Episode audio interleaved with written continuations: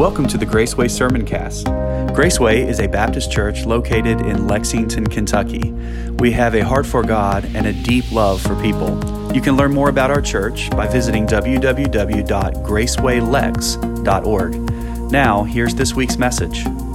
Psalm 23 this morning, as we just read it just a moment ago, we'll be kind of looking particularly just at verse number 1 today. And then next Sunday, we're going to be looking at the rest of it together.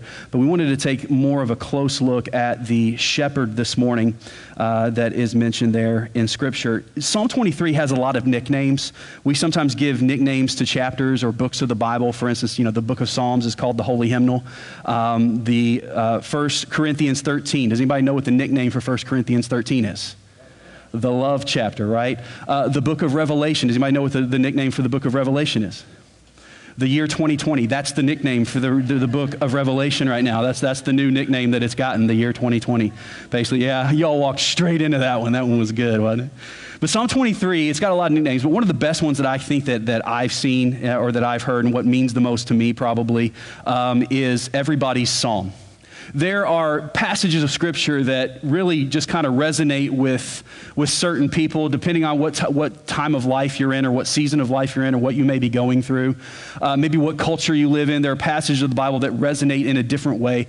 But Psalm 23 is one of those things that just kind of universally applies to everybody because we all walk through the stages of life and the things that Psalm 23 talk about. And Psalm 23 basically covers life from the cradle all the way to the grave.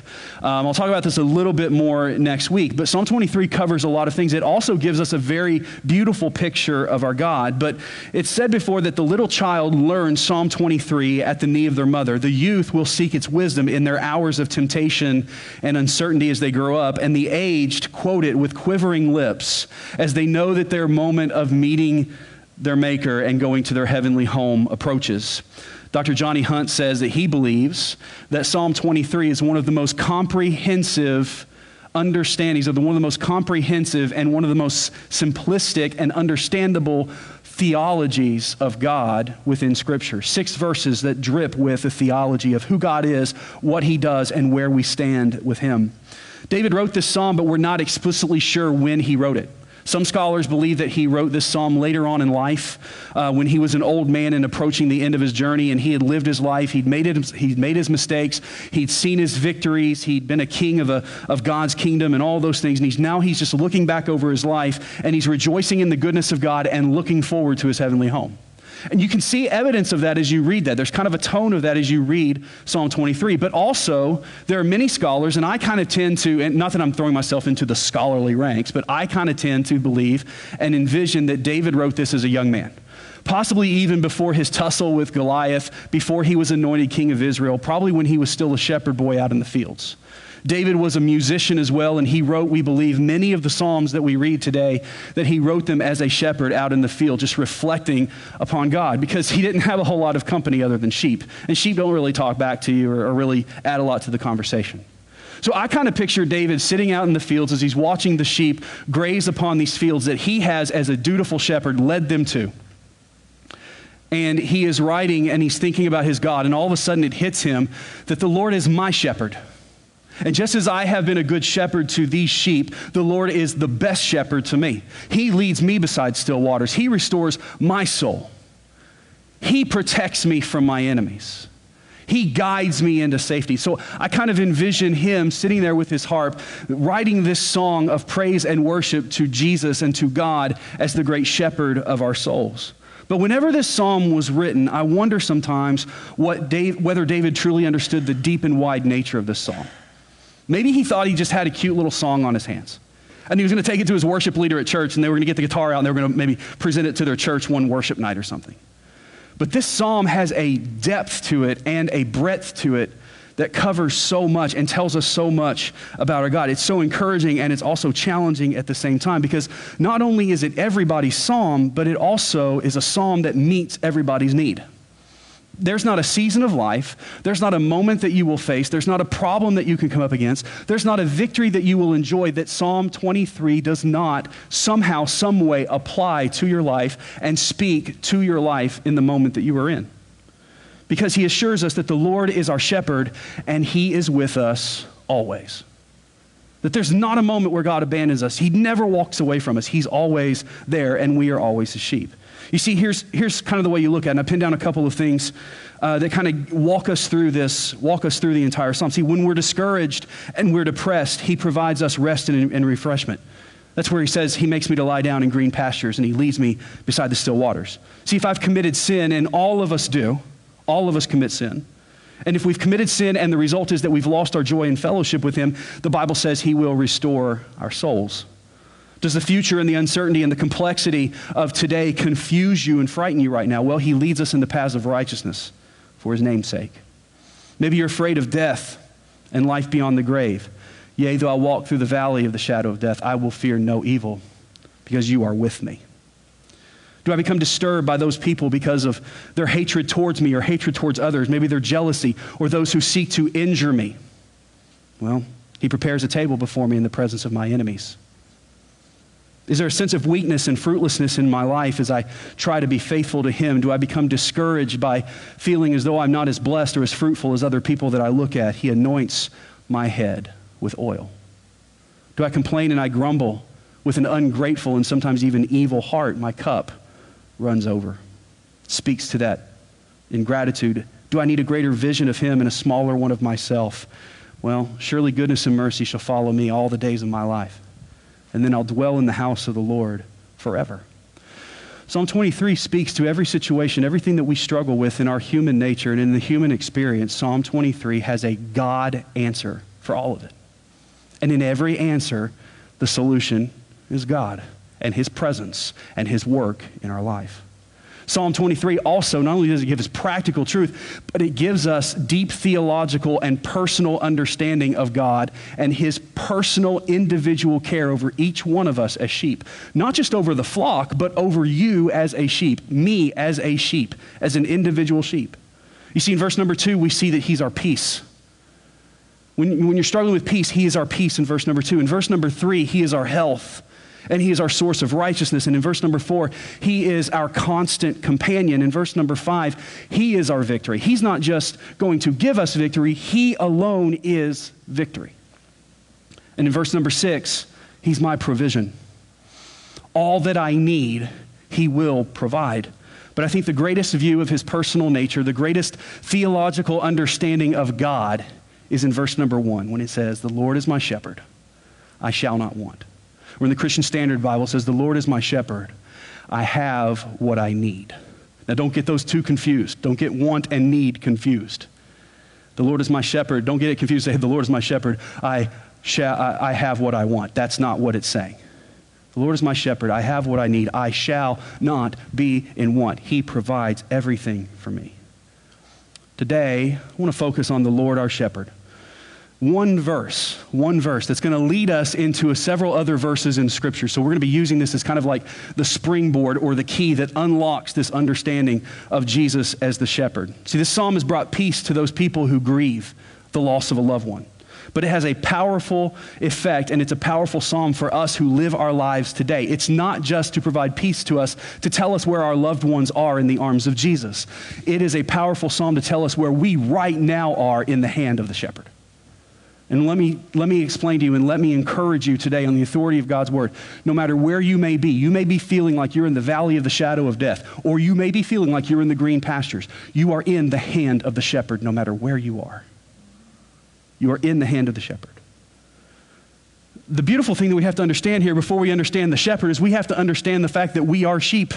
A shepherd can't be a shepherd without the sheep, and the Bible says that we are His sheep. Scripture refers to us as human beings so many times, not just once. It wasn't just like a one-time accident metaphor. This is a constant metaphor through Scripture, that we as humanity, we as His followers are sheep.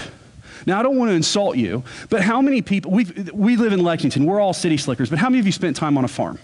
You spent time on a farm. If you spend time on a farm and you're worshiping virtually, just put down your years on the farm. Okay, how many of you have honestly spent time with sheep or had to care for a sheep at one time or another? Okay, so some of you will agree with this. Science has proven, zoology has proven, it's an indisputable fact that among all of the animals in the animal kingdom, the sheep are the dumbest, most ignorant, most needy, most developmentally delayed and challenged animals you will ever find. They start out babies and they stay babies, basically, in their mental development.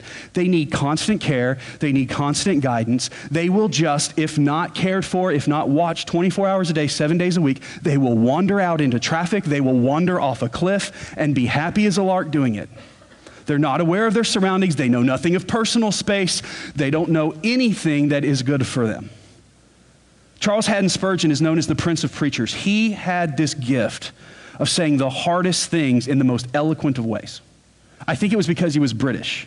You know, people with British accents, they can get away with saying hurtful things because it just sounds so beautiful in the way they do it, right? They've got this accent and they're like, "You've got to be the ugliest individual I've ever seen." And you're like, "Oh, thank you so much. That sounded so wonderful that you said it that way," right? But Charles Haddon Spurgeon had this gift, but when it came to the sheep, he pulled no punches. In addressing his church several years back in England, he said this. He said that sheep are the dumbest and the most senseless and most unwise of creatures. A sheep will go anywhere except in the right direction. It will leave a fat and green and lush pasture to wander into a barren one with nothing. It will find many ways, but never the right way. It would wander through a forest and find its way through ravines right into the jaws of the wolf, but never think for a moment to turn away from the wolf.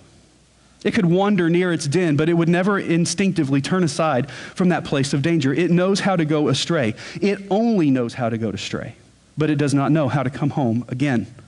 Left to itself, it would not know in what pasture to feed in summer or where to retire in winter. Now understand this. Then Spurgeon turns it around and said, "You know what? While we're laughing at these sheep, understand this is the way God sees us." Now think about that. Our Heavenly Father, our Creator, the one who has also said within Scripture that in Him we are a chosen priesthood, we are joint heirs with Jesus Christ. When He looks at us and finds a comparison to the rest of creation, the best example He can find is a dumb sheep. Doesn't that say something about us? You're going to think, "Oh wow, thanks God." But here's the thing, I think it's beautiful. I think it is beautiful that when God looks at all of creation, He looks at us and He says, "I see you as sheep." I think it's beautiful. Why? Because the sheep is hopeless without the shepherd. The sheep is hopeless without the shepherd. Get that and take that in for a minute. I think that's a beautiful example and a beautiful metaphor because it reminds us that without the shepherd we are hopeless, but in the hand of the shepherd, the sheep has everything it needs. "The Lord is my shepherd. I shall not want. The Lord is my shepherd. I have everything that I need." It's good that we're sheep because we have a good shepherd to follow. And that good shepherd's name is Jesus. And that's what we're going to look at today, this morning, just for the next few moments. We're going to look at three things that the Bible says to describe Jesus, our shepherd. Now, we're going to do some moving around through the Scripture, so I hope you brought your Bible drill fingers with you. So first of all, if you would, turn to the book of John in the New Testament, John chapter 10. John chapter 10, because here's where we're going to see the description of Jesus Christ as not just our shepherd of our souls, but He is the good shepherd of our souls. He's the good shepherd of our souls in John chapter 10. We have heard it said before that Jesus is the good shepherd. This is not just a nickname that people give Him. This is not just something that somebody thought up one day and said, "Hey, you know what? If Jesus is a shepherd, He's got to be a good one because Jesus is good," right? And that's true, but Jesus Himself told us that He is not just a good shepherd, He is the good shepherd. This is one of the I am statements. Jesus made 7 I am statements during His ministry. He said, "I am the door of the sheep. I am the bread of life. I'm the living water. I'm all these things." And among those, He said, "I am the good shepherd." Each one of these statements were like a metaphorical understanding of who Jesus is, and it helped us to kind of, with our minute sheep-like brains, to wrap our minds around what Jesus is to us. You see, for us to understand God, He used human terms. He used things, parables, so that we could help to understand a little bit about His nature. So when Jesus said, "I am the good shepherd," the Jewish people that were steeped in the Psalms, steeped in the Old Testament messianic writings about the Messiah, immediately their brains processed that and went straight to Psalm 23. And when the Bible says, "The Lord is my shepherd." So when Jesus stood before the people in the New Testament and said, "I am the good shepherd," immediately it was signaling to them, this is the Messiah that stands before you. The question for us on the other side of this in the New Testament who trust in Christ Is that the same sense of excitement we get when we read Psalm 23, when it says, the Lord is my shepherd? Have you found Jesus to be good in your life? Have you come to understand that he is good and that he can be trusted? The reason I shall not want is because the shepherd is good. The reason we don't have to want, the reason we don't have to fear is because the shepherd is good, because there are good shepherds and then there are bad shepherds. And see, when Jesus said, I'm the good shepherd, it brought peace to a lot of the people, but it also brought lack of peace to some other people, the Pharisees, the religious elite. Why? Because they had made their living. They had made their living on being the shepherd to people. They had made their living on, I speak and the people jump.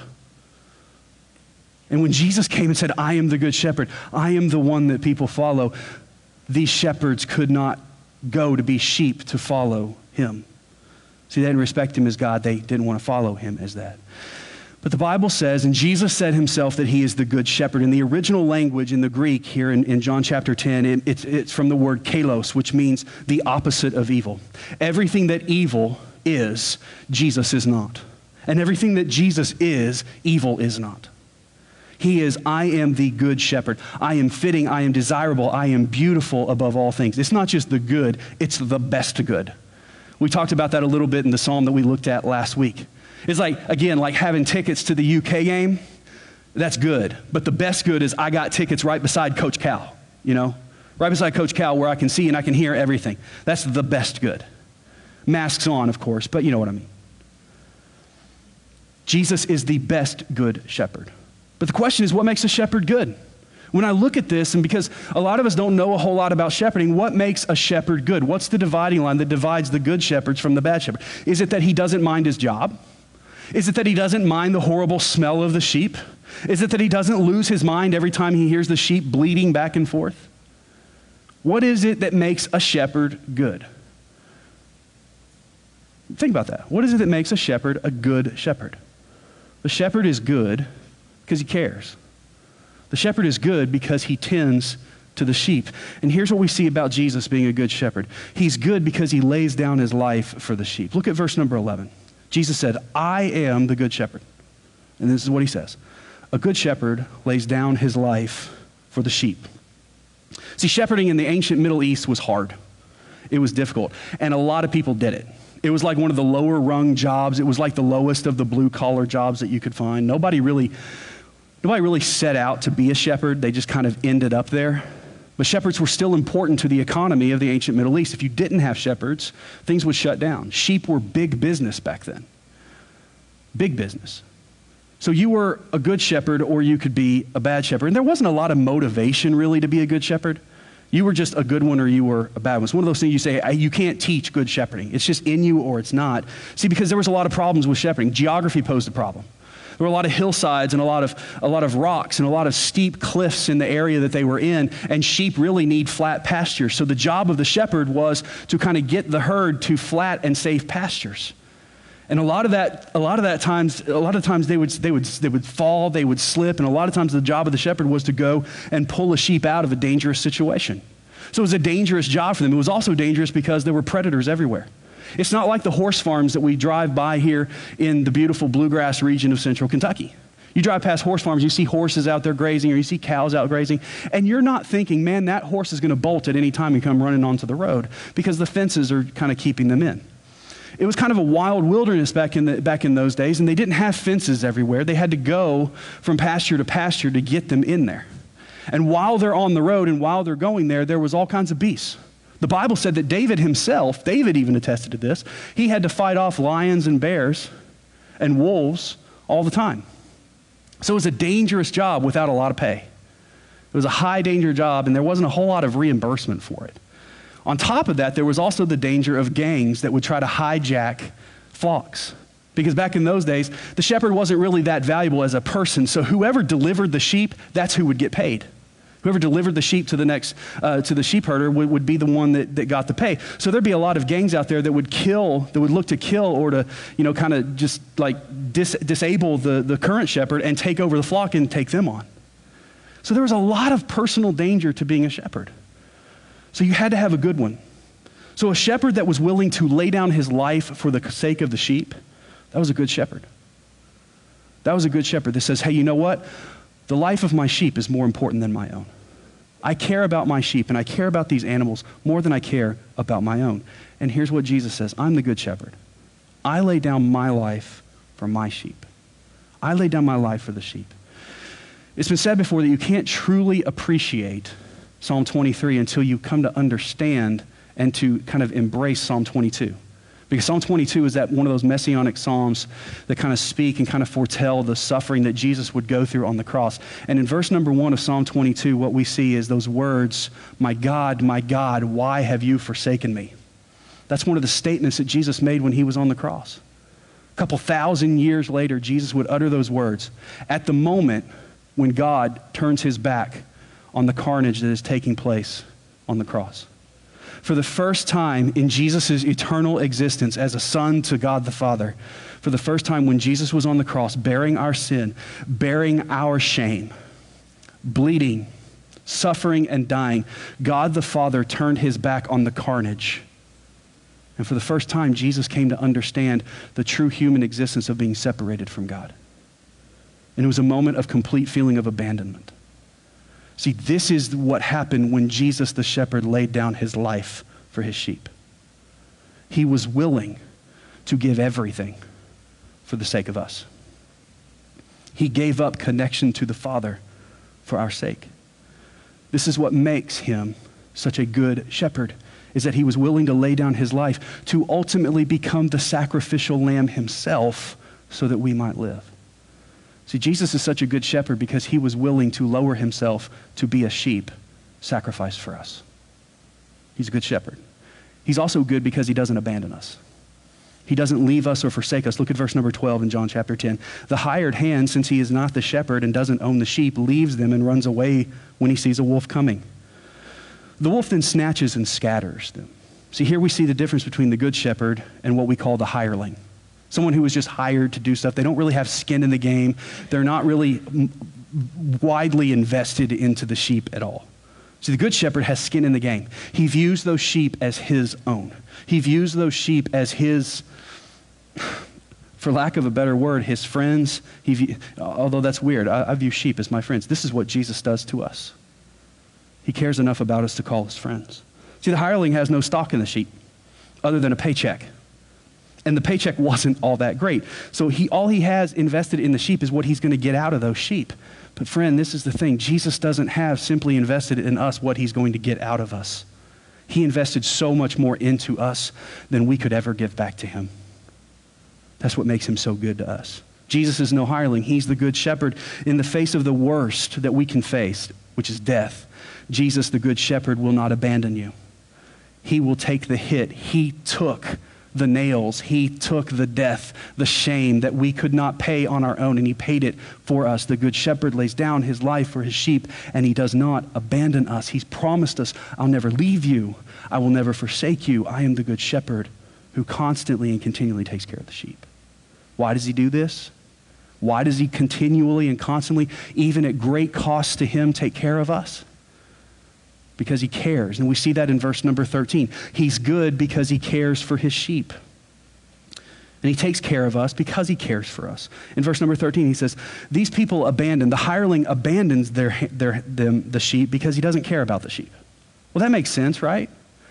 If I'm out in the field and I'm carrying sheep and I'm already kind of like down on my job, I'm only doing this because it's the only job I could find and I'm not really happy with the paycheck I'm getting. If dudes come up and say, hey, give us your flock or we're going to take your life, I'd be like, hey, take it, man, go ahead.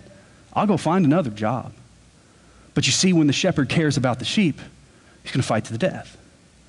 But the hireling doesn't care because he's not invested. The gospel of Jesus Christ declares that we are no ordinary sheep in the fold, that we're highly valued by the shepherd. The gospel of Jesus Christ, the cross, each time you look at the cross, remember this. It screams to you that you are highly valued by the shepherd. Are you a sheep? Yes, but you are highly valued by the good shepherd. And then he's good because he knows us. Not only does he value us, he knows us. He knows us intimately. John 14, I'm the good shepherd. Or John 10, 14, I'm the good shepherd.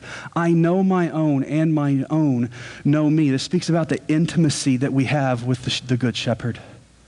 He is an intimate, loving, personal Savior. He knows our name. It's been said before that shepherds, the good shepherds, could get to the point where they understood the individual tones in each one of their sheep. Not only did he name them because of the marks, he understood their tones, their movements, their personalities, and everything. And church, this is the beauty of our shepherd. He knows you. He's not just trying to put you into this mold of everybody's got to just fit into this mold and be a carbon copy. He has individually gifted us. He's individually wired us. He's individually gifted us with individual fingerprints. Our God is an individual God that loves us all corporately. It's beautiful. But understand that he has individually designed you for his purpose and his glory and for ultimately fellowship and relationship with him. And when we broke it by wandering away, he sent his son, the good shepherd, to leave the 99 to come and find us. He's good because he knows his sheep. I know my sheep. Hear the tender voice of Jesus in those words. Look at that again. I know my sheep. I know my own. He knows you. He knows you better than you know you. He knows you better than your spouse knows you. He knows you better than the Facebook algorithms know you. Right? He knows you well if he knows you better than that.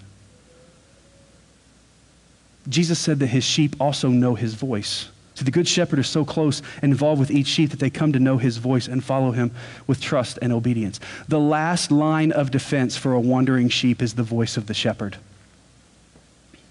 Did you catch that?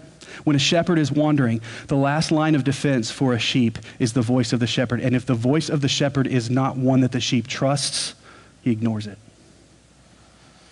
As the sheep is beginning to wander off and he wanders out of the earshot of the shepherd, he's all on his own at that point. But he says, the Bible says that his own know him. I just challenged you a second ago to hear the tender voice of Jesus. How well do you hear the tender voice of Jesus? When you're wandering, how much do you hear his voice? Gently and tenderly calling you back. So he's good. He's good, but he's also the great shepherd. He's the great shepherd. That's number two. Jesus is not just the good shepherd, but he exceeds good. He's moved past good into great. And for that, we need to look in Hebrews chapter 13. In Hebrews chapter 13 and verse number 20, it says, now may the God of peace, who brought up from the dead our Lord Jesus, the great shepherd of the sheep, through the blood of the everlasting covenant, that he give you life. See, that word great there in the original language is, it's basically the word that we get our word mega from, right? So I love this. How 2020 is that? How like modern day society is that? If it's not good enough that Jesus is the great shepherd, Jesus is the mega shepherd. That's basically what it's saying. It sounds like a video game, doesn't it? Or something like that. It sounds like a comic book hero, Jesus, the mega shepherd. There's an idea if somebody wants to take it and run with it and try to sell it to a Christian publisher. He's the mega shepherd. And what that word simply means is that it is strong, it is mighty, it is loud. There is no one that measures up. So when it comes to the shepherds and all the good shepherds out there, Jesus is the tippy top, toppest of the good shepherds out there. So what is it that makes Jesus great? Well, he's great because of his resurrection. Look, we see in Hebrews chapter 13. It says, the God of peace who brought up from the dead our Lord Jesus. You remember how I talked about how dangerous it was to be a shepherd back then? All of a sudden, those dangers begin to kind of melt away when you realize that even if I lose my life, I'm coming back again. Like in a video game. You know, if you die, you just respawn right where you died. Somebody like, respawn, what does that mean? You haven't turned on a video game. That's your problem. But you see, there's no fear of death when you know that ultimately life waits on the other side. Now, that's a good lesson for us, too, as Christians, right? When he says not to live in fear, because there can be no fear of death when we know that more life waits on the other side. So Jesus is the great shepherd because he resurrected from the dead. He lays down his life for his sheep, but he also took his life back up for his sheep. Not just for himself, but for his sheep.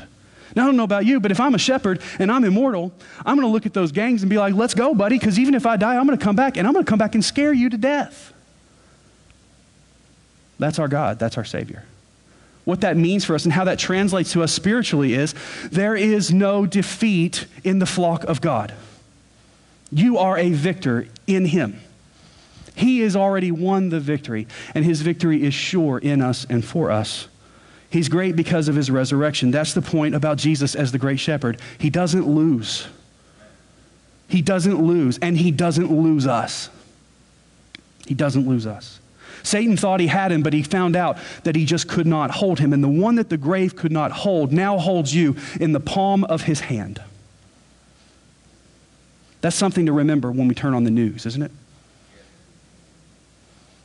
The one who Satan can't hold and the grave can't hold holds you in the palm of his hand.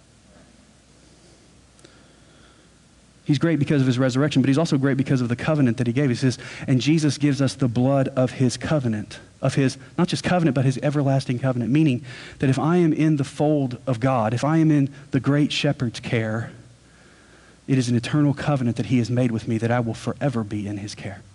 He's not going to quit on me. He's not going to give up on me. He's not going to move on to another flock. He's not going to move up in the ranks as the shepherd. He's already the best. When you're in the care of the great shepherd, you're already in the greatest flock. And with that comes contentment. He's also great because he establishes peace. He establishes peace in us. See, that kind of covenant commitment and fearlessness brings in us a great peace and security as sheep. When we know that I'm everlastingly in his hand, that there is no place I can wander that he won't come to find. If you know the story of the parable of the shepherd that left the 99 to come to the one. I always look at that and sometimes think, man, did he turn his back on the 99? No, he didn't turn his back on the 99 because he's the great shepherd. The great shepherd is great enough. He's the mega shepherd, remember? The mega shepherd can leave the 99 and still hold them in his care even when he's over here gathering the one that's wandered. He's the great shepherd that cares for us. He establishes peace. And then lastly this morning as we move to close, he's the chief shepherd. He's the chief. Just kind of keeps moving up, right? He goes from good to great to now he is the chief shepherd. 1 Peter chapter 5 says this, and when the chief shepherd appears, you will receive the unfading crown of glory. The question is, who's the you here? It's the reader, right? Well, to look at the context, you have to see verses 2 through 3 where Peter is talking to those who are under shepherds within the church of Jesus Christ. By this time, the church has been formed and it's in its early phases, and he's talking to the pastors and the elders and the bishops of the church, and he is reminding them that you are shepherds of the flock of Jesus Christ as well, but he is the chief shepherd. He's the shepherd that you will answer to in your shepherding. And understand this too, in your family, in your home structure, dads, you're the shepherd in your home. Or if you're in a home where it's a single parent home, moms, you're the shepherd of your home.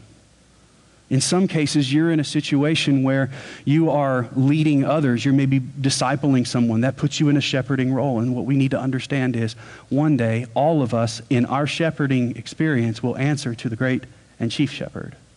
And it says this, that when he appears,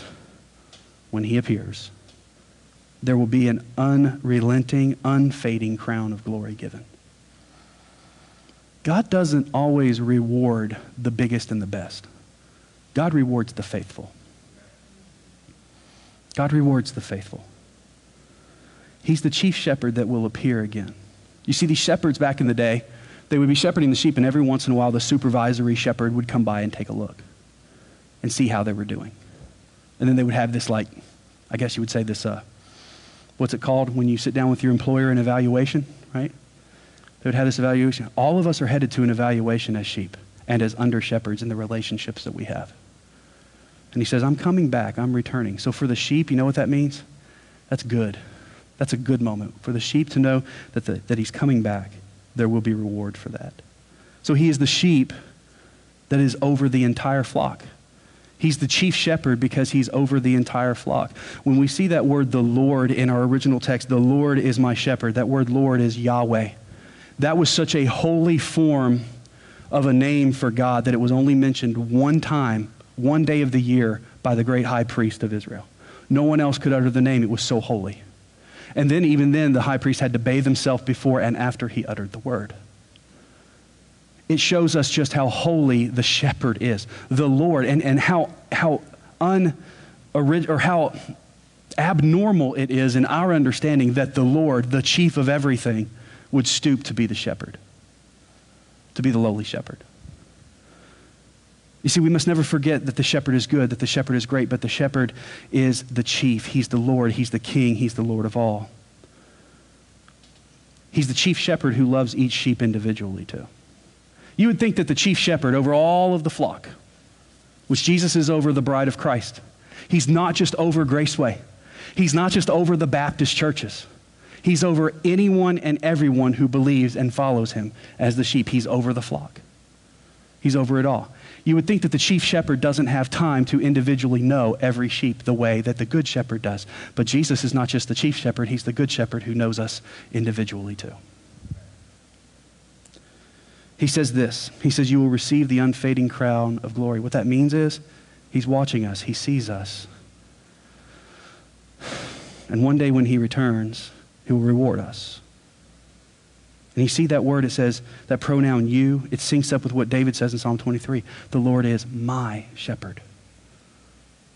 He's going to give us the evidence of his love. When you wander, he knows where you wander to, and he knows where to find you. He loves you more than anyone else or any other shepherd could. And he's also, lastly, as we close, he's the chief shepherd who is coming again. Look at what we see in 1 Peter. When the chief shepherd returns. The chief shepherd has promised that he is coming again. I don't know about you, but January 1st, 2020 would have been a good day for the shepherd to return, don't you think? Or like, you know, before like March when COVID hit, right? Anybody just getting tired, worn out of all the things that we see going on, all the things that we're having to endure, thinking, man, how much worse can it get? Stop asking that question because we keep answering it.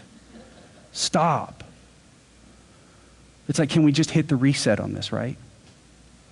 But understand this, that when we walked into 2020 and all the stuff that we've walked into, the shepherd was right there with rod and staff, and he's right there with rod and staff now, and he's one day coming again. And when he comes again, he's going to take us to his home. It's already set and it's secure. And even while we wait for that, he's right there by our side. He says this in verse number 6 of Psalm 23, "I will dwell in the house of the Lord forever," forever. Until then, he's our shepherd, and we shall not want for anything because he's not just any old shepherd. He's the good shepherd. He's the great shepherd, and he is the chief shepherd. But the greatest aspect of this good, great chief shepherd is that he is my shepherd. Catch that again. He's the good, great chief shepherd. But better than all of that is that he's mine. And that's where we close the day, and I'm asking you this question is he your shepherd? Are you in his fold? Are you in his flock today? If you do not know Christ, if you do not know the shepherd, let today be the day of salvation. Let today be the day you put your faith and your trust and you follow this shepherd. You see, because he already knows you. Whether you know him or not, he already knows you. You're not an accident. You're not just going to wander by accident to his fold one day. He's calling out to you, all who will be coming, come. All who want to come, all who hunger and thirst after me, come and be part of my fold. Do you hunger and thirst after him? If you do not know Christ as your Savior, whether you're in this room or whether you're worshiping virtually, let today be the day of salvation. Hear his voice tenderly calling to us, come and follow me, and I will lead you into eternal life. I will prepare a table before you in the presence of your enemies. I'll anoint your head. Your cup will run over. Surely goodness and mercy will follow you all the days of your life. And at the end of that, you're going to dwell in my house forever. There's a beautiful thing that happens with those shepherds. Some shepherds become so connected to the sheep through their relationship that at the end of the sheep's life, if the sheep was no longer valuable and the shepherd and the sheep was about to die, sometimes the chief shepherd or the owner of that sheep would allow that shepherd to take that sheep home and nurse him and care for them while they died. That was a good shepherd. Understand this. This is what our shepherd does for us. He's going to nurse us. He's going to walk us through the end of life. And then at the end of life, he says, you will dwell in my house, not just until the end, but forever. That's the promise. accept that promise. If you don't know Christ, today is the day of salvation. Now, I opened by reading Spurgeon's words. I want to read them one more time, but let's personalize it this morning. I'm going to personalize it with my name, okay? Derek is one of the most unwise of all creatures. No one has to say amen, okay? But put your name in there. Derek is the most unwise creature. Ryan is the most unwise of creatures. Tracy, any of them. Put your name in there. He will go anywhere except in the right direction. I feel like that a lot of times. Sometimes I feel like I'm just trying. I just can't figure out how to go right. I'll leave a fat pasture to wander into a barren one. How often do we turn our eyes away from God's goodness and put it on something that's lacking? I will find ways, many ways, but not the right way. I will wander straight through a forest and find my way through ravines, straight into the jaws of the wolf, and never feel like I need to turn away from him. I wander near his den continually, but I would not instinctively turn aside from the place of danger. I know how to go astray, but I so often do not know how to return home again. Left to myself, I don't know what pasture to feed in. I don't know what pasture to feed in summer, and I don't know where to retire in winter. Folks, this is the description not just of a sheep, this is the description of the human soul. Come to the shepherd. Without the shepherd, the sheep is hopeless. So with every head bowed this morning and every eye closed, we go into a time of prayer. Is it time to come to the shepherd? Do you know Christ as your Savior? If not, let today be the day. He says, all of us like sheep have gone astray. We've turned every one to our own way, and the Lord laid upon Jesus Christ the iniquity of us all. And by his stripes we've been healed. Trust him as your Savior today. Receive his sacrifice, the good shepherd who laid down his life for the sheep. But is not dead today. He's resurrected today as the chief shepherd, as the great shepherd who restores our soul too. And as the chief shepherd who will lead you in the path of righteousness. Trust him today. So man, I don't know all the ins and outs of theology. You don't have to. All you need to know is I'm lost and I need someone to find me. Just like a scared sheep that's wandered away. How wonderful it is when the shepherd shows up. Today the shepherd is showing up. Maybe you've wandered from the fold. Maybe you say, hey, yeah, I'm a sheep. I'm his sheep, but I've wandered from the fold. Let today be the day you come back. Rededicate your life to Christ. So you don't know where I've been. It doesn't matter. The shepherd does. It's not about me. It's about the great shepherd. He knows where you've been. He knows where you are. He's waiting for you to call out and say, Lord, I'm ready to come home. So as we get ready to pray this morning, let's do business with God today. The invitation is draw near to the shepherd.